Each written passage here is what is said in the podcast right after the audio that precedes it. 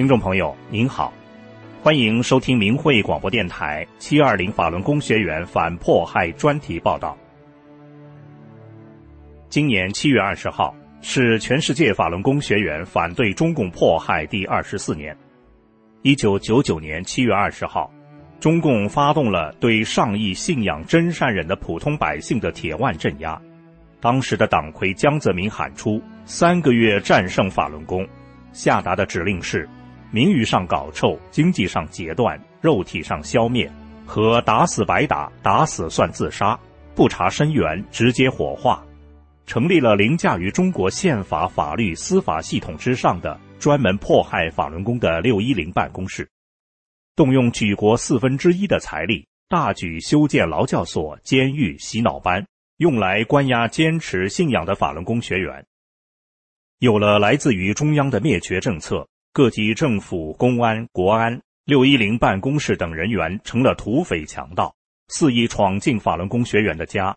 不管昼夜年节，无论婚丧嫁娶，对他们几次到几十次的绑架、抢劫、恐吓、谩骂、拳打脚踢。这些执法人员抄家时，现金、存折和贵重物品是首选目标，电脑、打印机是必抢物品，电视等各式家具想要就搬。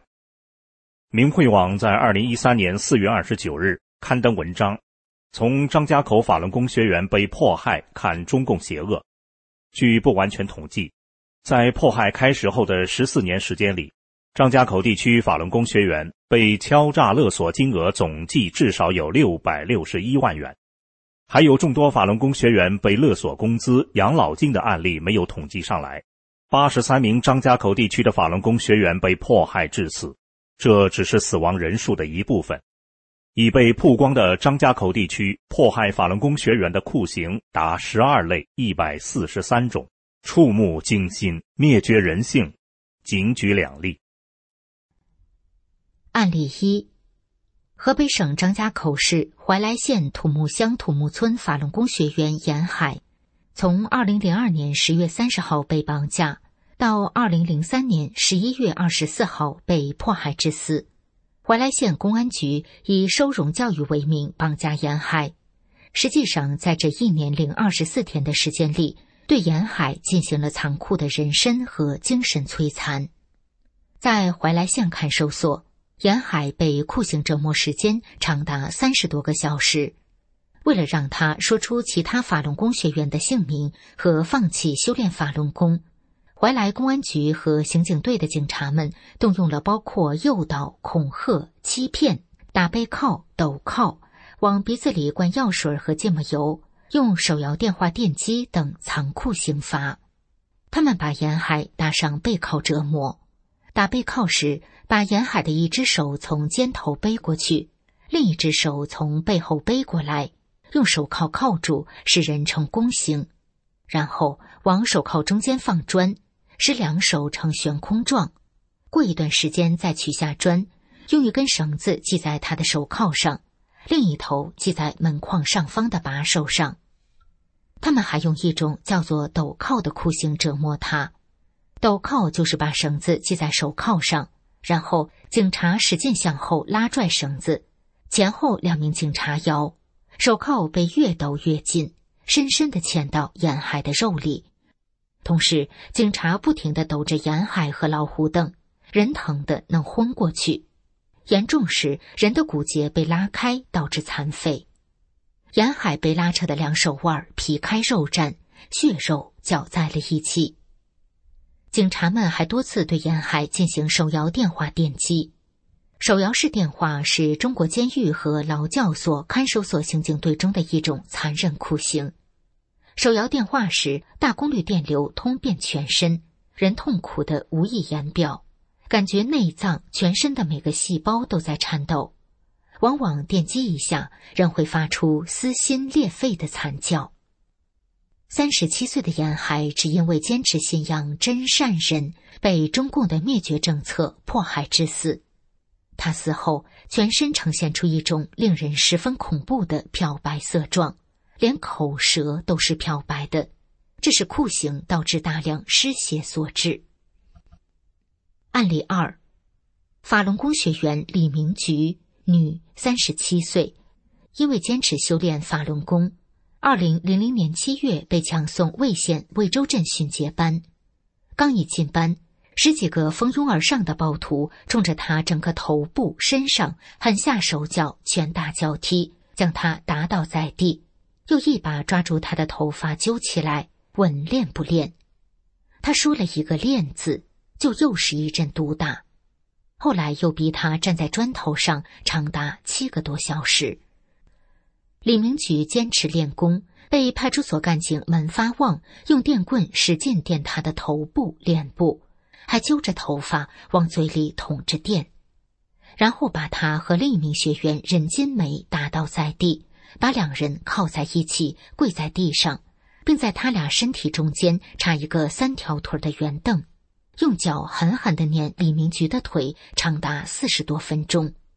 后来，一名警察先逼李明菊站砖，然后好几个警察同时对他拳打脚踢，还用烟头烧他，最后再把他打倒在地，逼他在椅子上跪扫帚把儿，后腿上再压几块砖头，再用脚碾他的腿面，共碾了三次，时间长达半天。整个跪扫帚把的过程长达四十多分钟，百般折磨之后，一脚把李明菊从椅子上踹了下去，致使李明菊的腿严重受伤，过后右脚失灵了两个多月。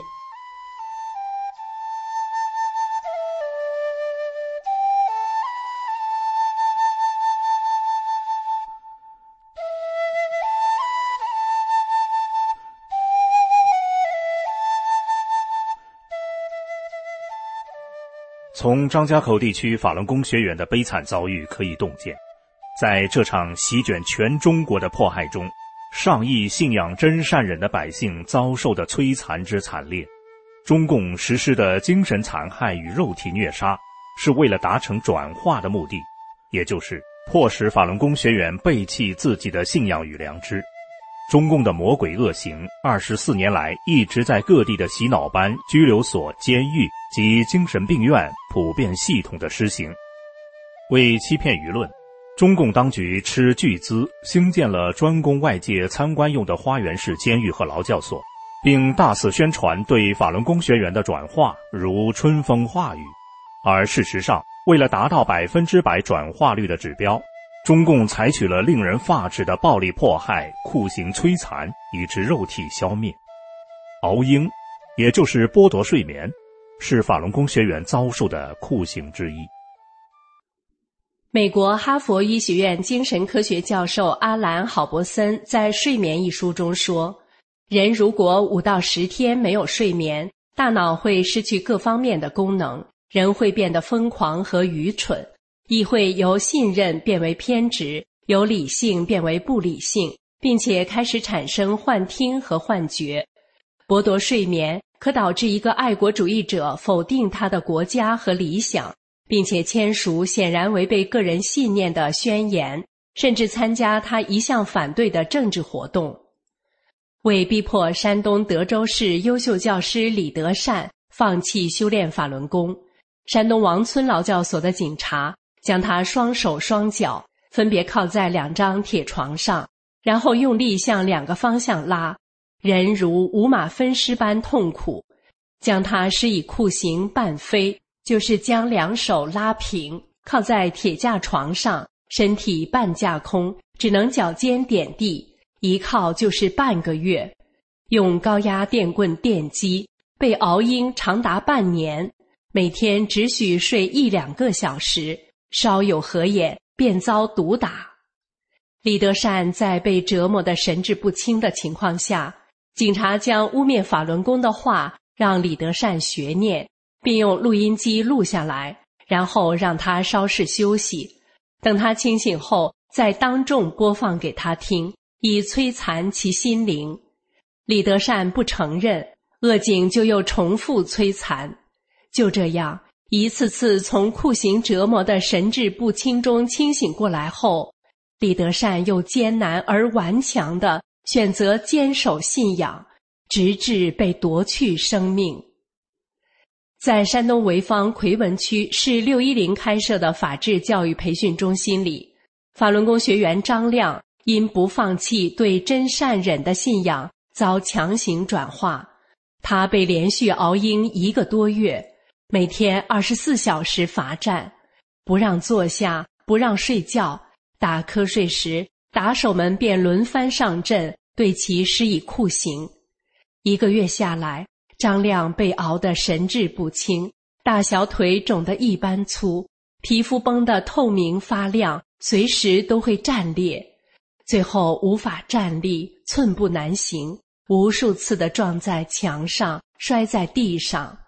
期间，培训中心甚至强迫张亮七八十岁的老奶奶给他下跪相逼，就是为了让他放弃信仰。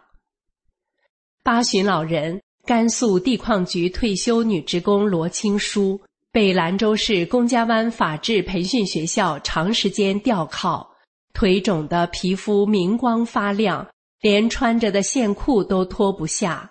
腿打不了弯，大小腿的皮肉裂很深很长的口子，手心都肿得圆圆的，手指打不了弯，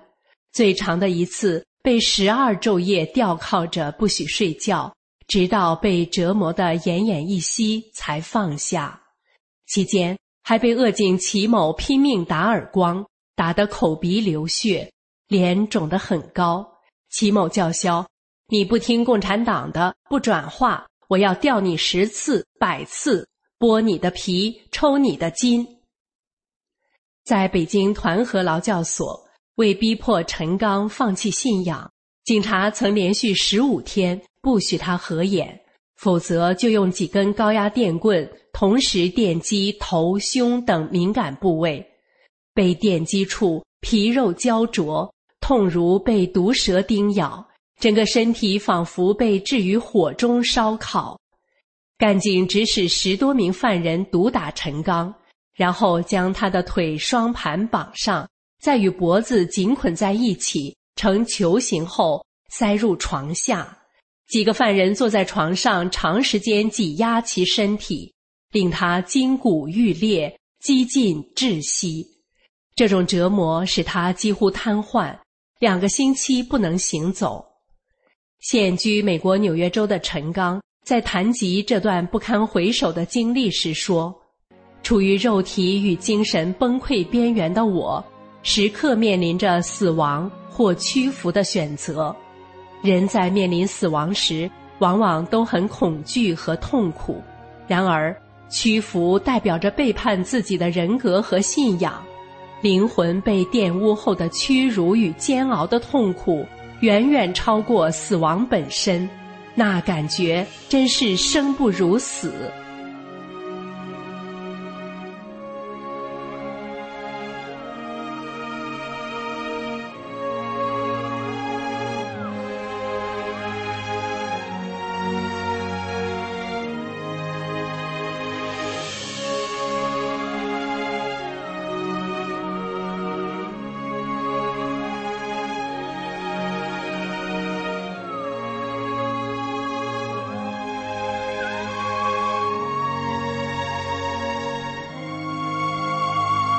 肉体上无底线的折磨，是为了迫使每一位法轮功修炼者在放弃信仰和承受无限升级的迫害之间做选择。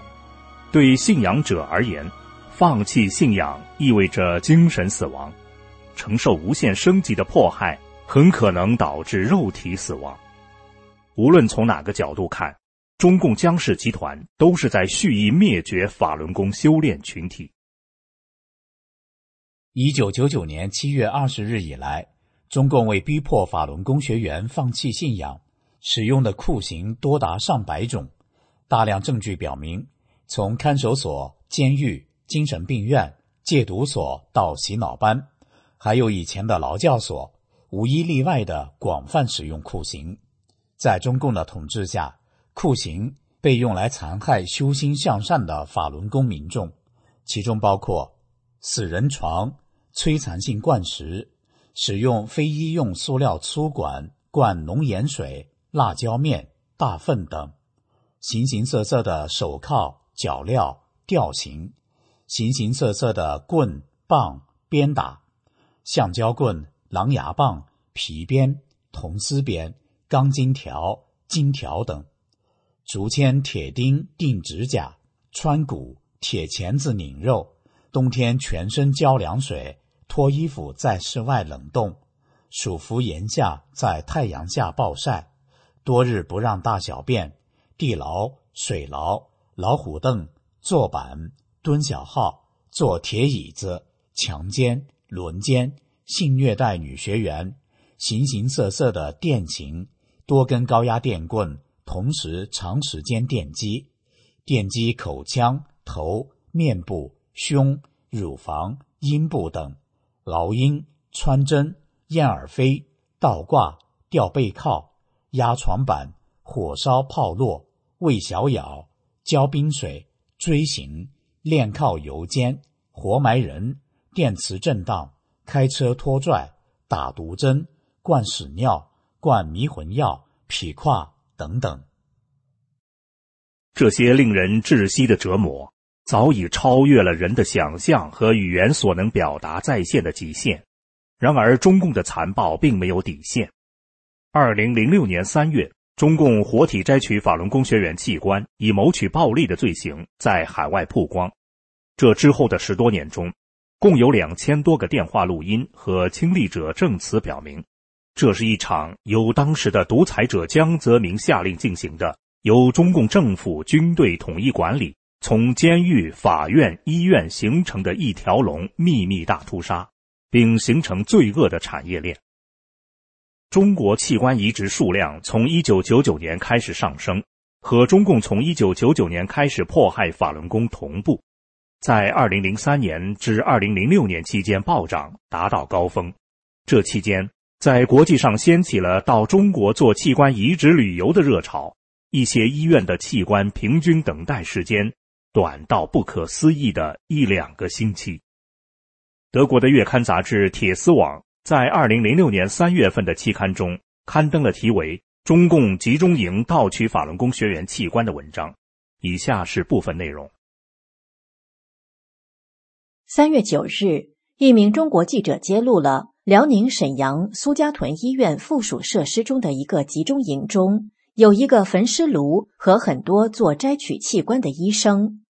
之后，三月十七日，另一位证人找到了《中文大纪元时报》。在采访中，他说：“从二零零一年到二零零三年，他的前夫在苏家屯集中营摘取法轮功学员的眼角膜。前夫对他说：‘你不知道我的痛苦。’”这些法轮功学员是活的，如果是死的还好一些，可是他们是活的。他自己是辽宁省血栓中西结合医院的职工，他作证说，苏家屯集中营就是医院的一部分。从二零零一年起，我们医院开始关押法轮功学员。最初的时候，这些人关押在医院的后院平房中，后来院方将平房撤除。很多医院的职工私下议论，这些法轮功学员被秘密转移到医院的地下室内。医院人员都知道，医院的后院不能去，那里有人监视。后勤部门的人员根据当时的采购规模估算，当时医院关押了至少有六千名法轮功学员。三月三十一日，第三位证人，一位沈阳的老军医出现了。因为安全原因，他一直匿名。根据他的证词，苏家屯集中营只是全国三十六个集中营中的一个。老军医说，在我接触的资料中，中国最大的法轮功关押地在吉林，只有代号是六七二杠 S，关押人数超过十二万。苏家屯地区医院的地下集中营在二零零五年初。的确曾经关押一万多人，但是目前日常的关押人数仅保持在六百至七百五十人，很多已经被转移至其他集中营。在中国，移植器官业兴旺发达。中共官方的数据显示，每年平均进行五千例肾脏和肝脏移植手术。据推测，在中国有其他的器官来源。日本、台湾、加拿大等地的需要器官者组成团队，到中国的医院里接受价格便宜的器官移植手术。如果一个人想在中国做肾脏移植手术，有时他们只需要等几天时间，而在其他国家最短等三年，通常要等十年以上。三月二十八日，苏家屯集中营这个恐怖事件揭露出来三个星期后。中共否认这个指控。针对中共的否认，老军医指出，转移五千人只需要一天就可以了，专车专列，使用封闭的铁路货车。目前，即使进入苏家屯地区调查，也是查无证据，因为转移几千人太容易了。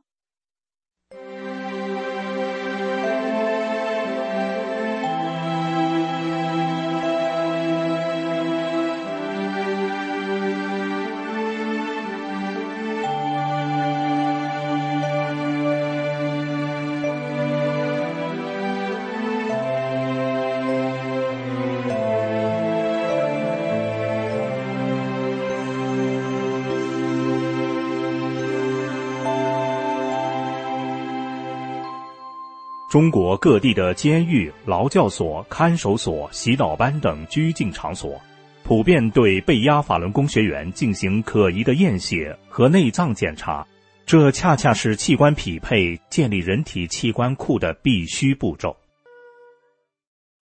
二零零零年七月，广州大抓捕，天河看守所的狱医给每个被非法抓捕来的法轮功学员检血、触摸肝、听心肺。查肾和眼睛。二零零一年，山东省第二劳教所王村劳教所关押的男性法轮功学员近千人。后来，由于人数增加太快，部分法轮功学员被转移到济南、青岛、潍坊等地。每个法轮功学员都被强制送到劳教所医院、八三厂医院检查。医生用 B 超仔细检查肝、肾等器官。还抽很多血化验，警察经常威胁说：“不转化，政府有的是办法对付你们。”二零零一年九月，吉林省辽源市白泉劳教所接到上级指令，对非法关押的一百多名法轮功学员做了血液、脑电、心电、肝功、肺部透视等全面体检。这些法轮功学员是本地及从四平市和吉林市转来的。均为南京。二零零一年十二月，他们被全部转移。二零零零、零一、零二年，吉林省长春黑嘴子女子劳教所将所有被非法关押的法轮功学员带到劳教所医院抽血采样。后来，劳教所还不定期的强迫坚持信仰的法轮功学员去抽血。二零零四年八月。所有被非法关押在吉林省长春铁北监狱的法轮功学员，全部被抽血检查。二零零五年三月，狱中所有不放弃修炼的法轮功学员被转监，其中十二人被转到公主岭监狱，一进监狱都被抽了血，而那里所有的刑事犯都没有被抽过血。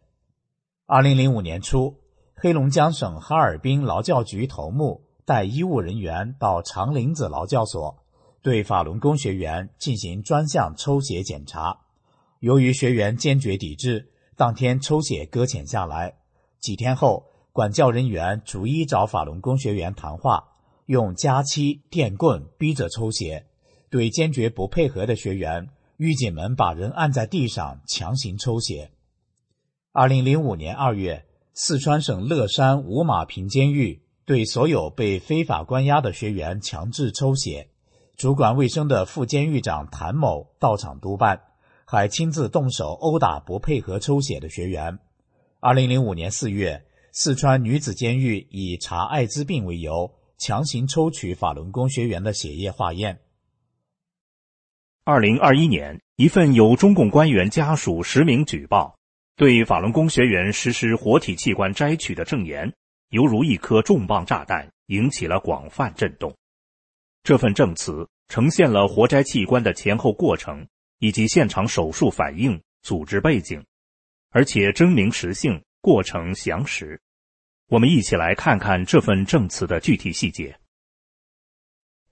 陆树恒，一九五零年出生，持绿卡，在美国经营装修。他二零零二年回上海探亲时，他嫂子的姐姐周青及其丈夫毛淑平，希望他帮助联系美国器官移植业务。周青是医生，先后任上海市浦东医院妇产科主任、上海宛平医院院长。毛淑平是原上海劳改局副局长、司法局副局长，与时任上海市政法委书记江泽民的侄子吴志明关系密切。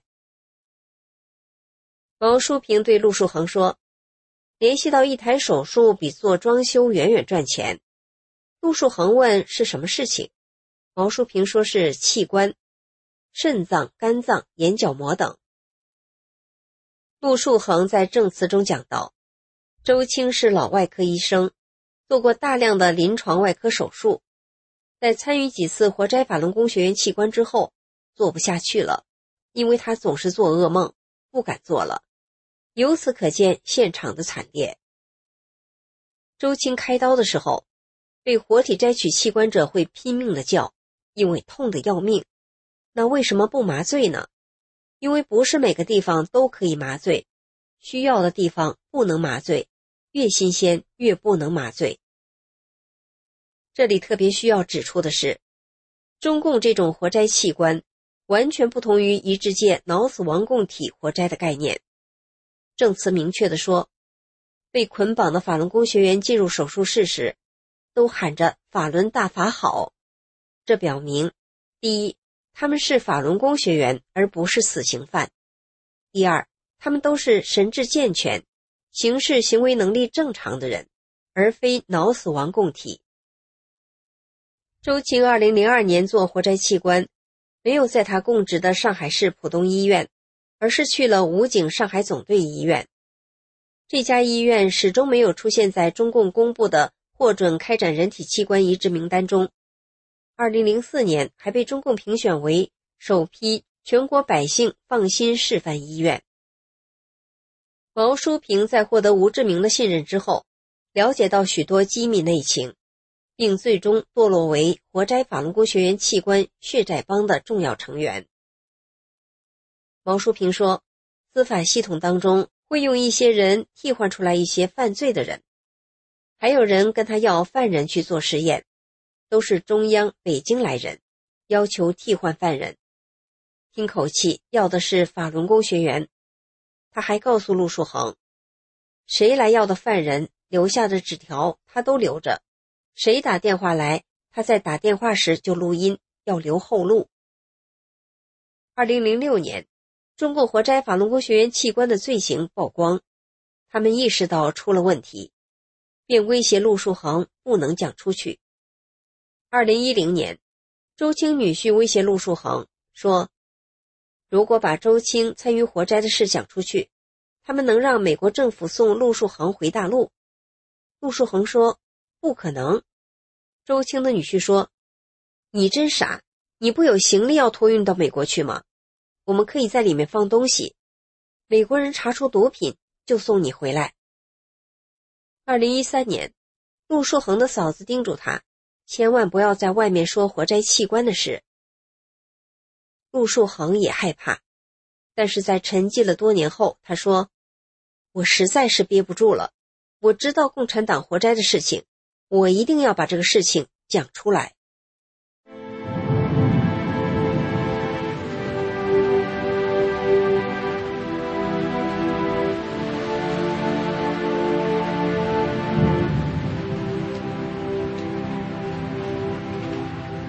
陆树恒此次实名举报的不同点在于，首次呈现了案例式的活摘器官的完整的执行过程、组织背景，因此意义重大。中共活摘法轮功学员器官是这个星球上前所未有的罪恶。江氏集团发起的这场对善良人毫无人性的迫害，不仅公检法司参与其中，更是有军队的参与。中国军队不是国家的军队。也不是人民的军队，而是中共暴政的工具。中国军队不仅参与迫害国内的法轮功学员，也将迫害延伸到海外。中共的情报系统由军队、国安、公安组成，其中军方水平最高。总参谋部下属的二部总参二部是军方的主要情报机构，负责管理内外勤特派人员及驻外各国武官，搞特务活动。迫害开始后的几年中，中共向海外派遣的很多特务，很多是专门针对法轮功，收集所谓的法轮功情报，向中共高层提供情报，为迫害制造借口，在海外散布谣言，污蔑法轮功。使得很多人受其蒙骗，以达到孤立法轮功的目的。自迫害以来，法轮功学员在世界各地经常受到中共特务的骚扰威胁。中共控制的最为严密的两个部门——海外的驻外使领馆和国内的六一零中，两名被安排负责监控迫害法轮功的官员陈永林和郝凤军，在澳大利亚弃暗投明，站出来揭露中共种种见不得光的迫害法轮功的内幕。陈永林证实说，澳洲有近千名中共间谍。郝凤军证实了陈永林的说法。他说，中国有强大的间谍网络在海外运作。陈永林同时揭露，中共对当地法轮功的政策有十六字方针，即针锋相对、主动出击，争取澳洲政府支持，赢得澳洲公众同情。从他们提供的线索可以证实。中共将国家恐怖主义之手从国内伸向海外，实施群体灭绝犯罪。澳大利亚《时代报》二零零五年六月八日报道，中共大使馆为了破坏法轮功的活动，而采用了多种间谍手段，如监视、大规模监听电话，甚至私自进入学员住宅等。中共总参谋部和国家安全部在国外大搞特务恐怖活动的同时，总参谋部下属的三部。总参三部利用其先进的军事通讯技术，包括技术侦察、监听、密码破译、无线电侦察等，调用大批人员，据称有十万之众，负责监听所有国际长途电话，特别是监控有关法轮功的通讯。在中国大陆的法轮功学员没有任何说话机会的情况下，海外法轮功学员创办了多个合法的网站，中共特务攻击这些海外网站。非法侵入法轮功学院的私人计算机，植入病毒木马，窃取所谓的情报。迹象表明，这些中共特务使用的网络技术极有可能是来自总参谋部开发和管理的军事技术。二零零六年五六月份，中共公安部层层传达文件，对法轮功要不惜一切代价，要用一切可用的科技手段进行监控。二零零六年十一月。有知情人员向明慧网透露，中共在东海舰队总部在浙江省宁波市建立了一个对全国范围内进行监控扫描手机的信号监听塔，对拨打和接听所有手机进行监听扫描，凡中共感觉敏感的语音，就进行锁定、跟踪、追查。法轮功一直是中共打手们监听的最敏感的词语之一。